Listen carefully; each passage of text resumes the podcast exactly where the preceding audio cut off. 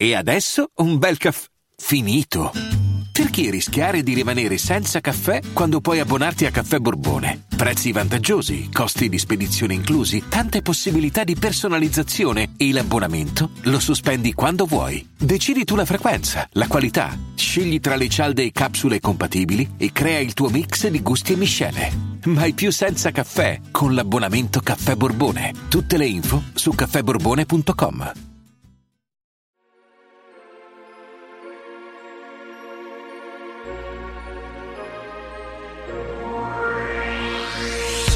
Oh my god, we're back again. Am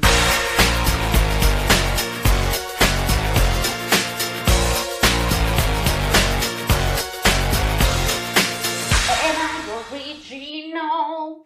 Yeah. Am I the only one?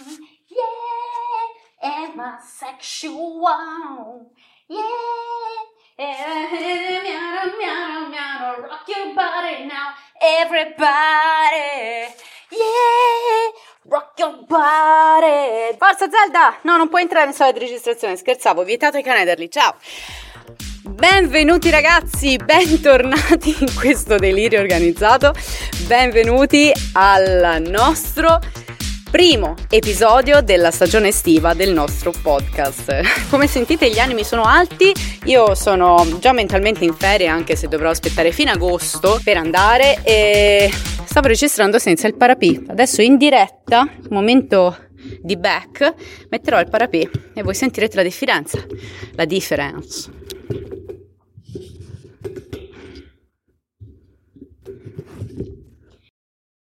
Eccoci qua, benvenuti ragazzi e bentornati nella stagione estiva del nostro podcast. Siamo alla quarta edizione di Chilling Summer ragazzi, cioè, ma quanti anni sono che facciamo sta cosa? Mi sembra impossibile e comunque quest'anno vi siete dati veramente da fare, cioè la nostra mail è stata presa d'assalto dai vostri racconti, ne sono arrivati un casino e eh, beh, vi ringraziamo infinitamente per l'entusiasmo e la partecipazione.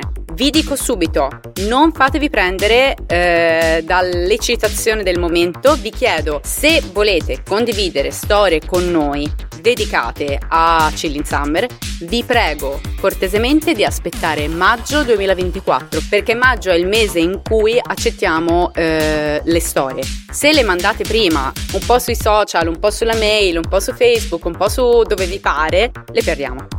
Quindi mi raccomando non mandate storie, se volete raccontare qualcosa tenetevele e a maggio poi ce le mandate. Se volete essere sicuri di non perdere la cosa seguiteci sui social perché lì eh, vi diamo tutte le info e al momento in cui apriremo le candidature eh, apriremo anche le gabbie e così saprete che è il momento. Allora, come sta andando la vostra vacanza? Avete già dato giugno? State aspettando anche voi di andare? Siete in fermento? Come, come sta andando? I vostri piani sono stati sconvolti da terrificanti tornado versione Midwest mm, nel nord Italia? Avete avuto anche voi inondazioni come abbiamo avuto noi qui in Emilia Romagna? Ma spero di no, spero soprattutto che non siate stati soggetti alla grandinata devastante che ha beccato me la scorsa settimana, cioè veramente grandine diciamo chicchi di grandine grandi come i bambini è stato abbastanza, abbastanza particolare come esperienza comunque Detto questo, eh, direi di cominciare. Come sentite gli animi sono alti nonostante io sia dentro una sala di registrazione homemade dove ci sono 45 gradi, non c'è aria condizionata e non c'è neanche un ventilatore. Quindi se a un certo punto non sentite più la mia voce sarà perché sono crepata probabilmente. Bene, partiamo. Scusate, sono partita col botto, eh, così proprio non avete filtri. Bene, cominciamo. Ovunque voi siate, in ufficio, su un lettino in spiaggia, in un caldo rifugio montano o spalmati sul divano in una città vuota, indossate le cuffie e mettetevi comodi. È un'estate da brivido. È Chilling Summer.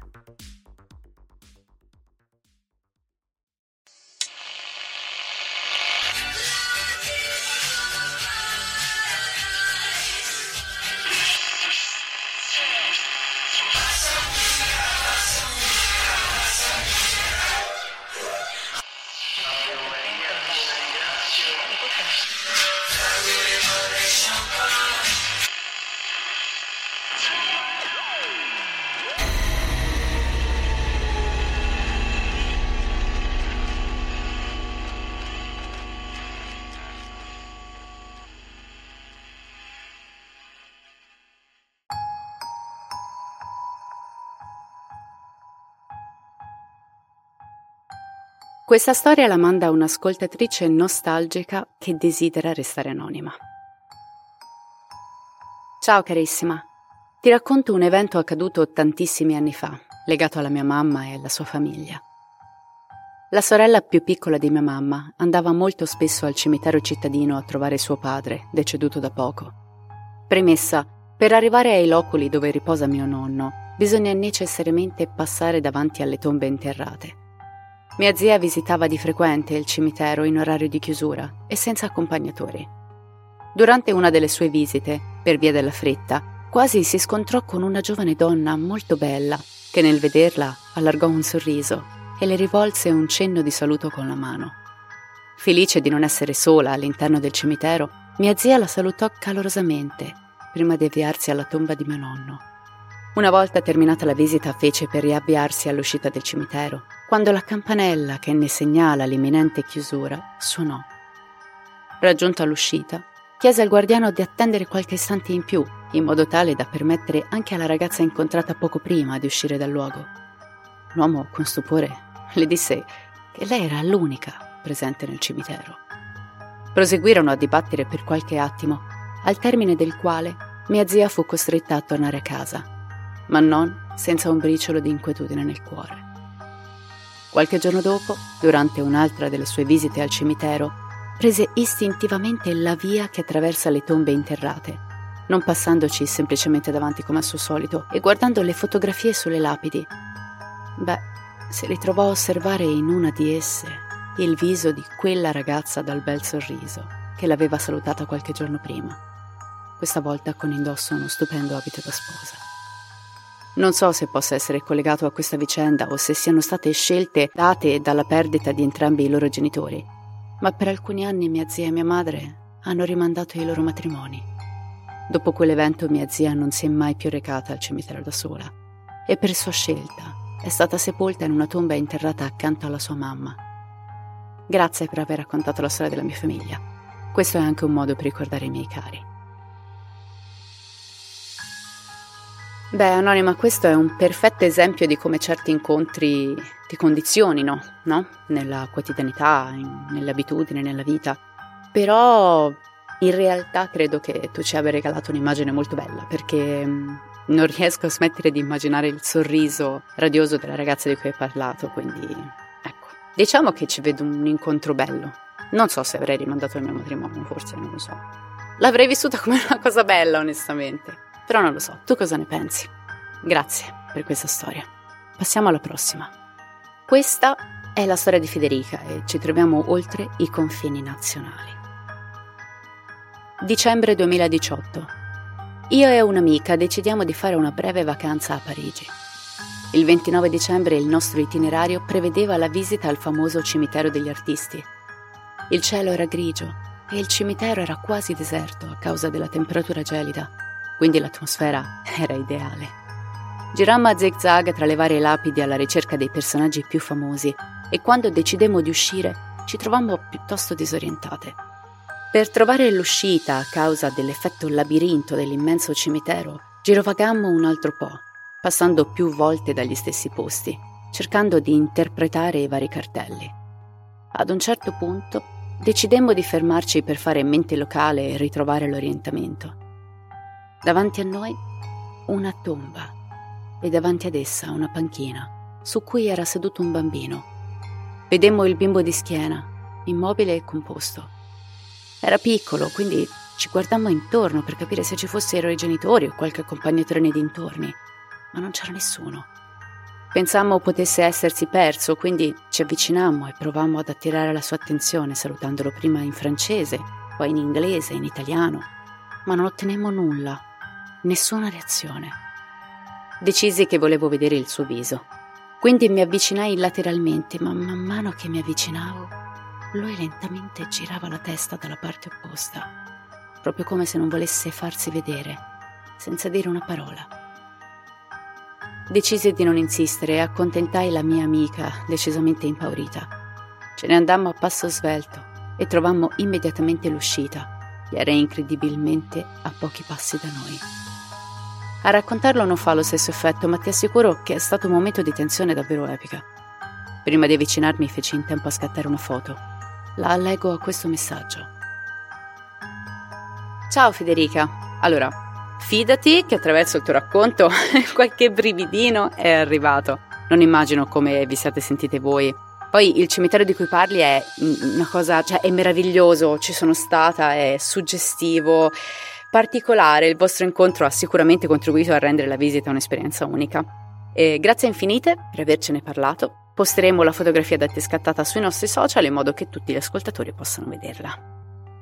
Se sentite russare, sappiate che non è un fantasma, è il mio cane Arturo.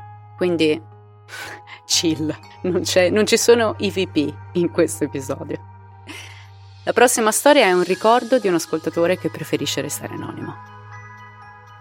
È successo tutto quasi 30 anni fa. Era l'agosto del 1993 e mi trovavo in montagna, in zona Auronzo di Cadore. Erano bei tempi, spensierati. Io e alcuni miei amici amavamo andare spesso a fare delle belle escursioni sulle Dolomiti, posti bellissimi.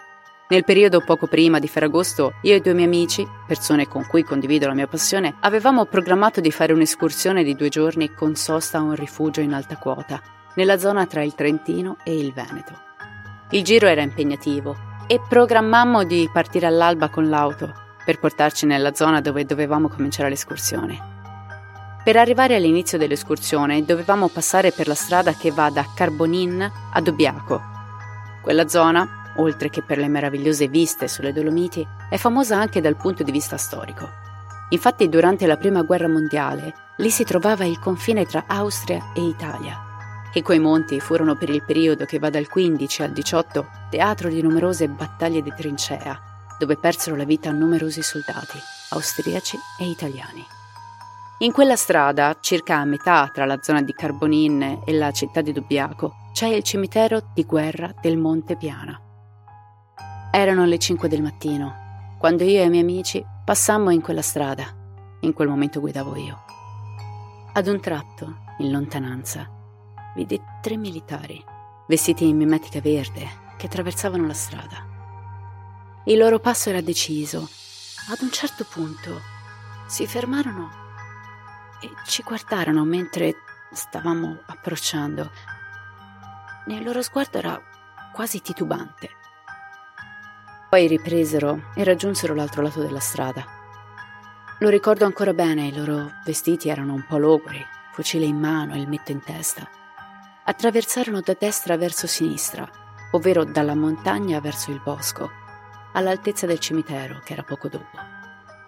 Mi girai verso il mio amico, seduto accanto a me, rallentai e gli dissi: Li hai visti?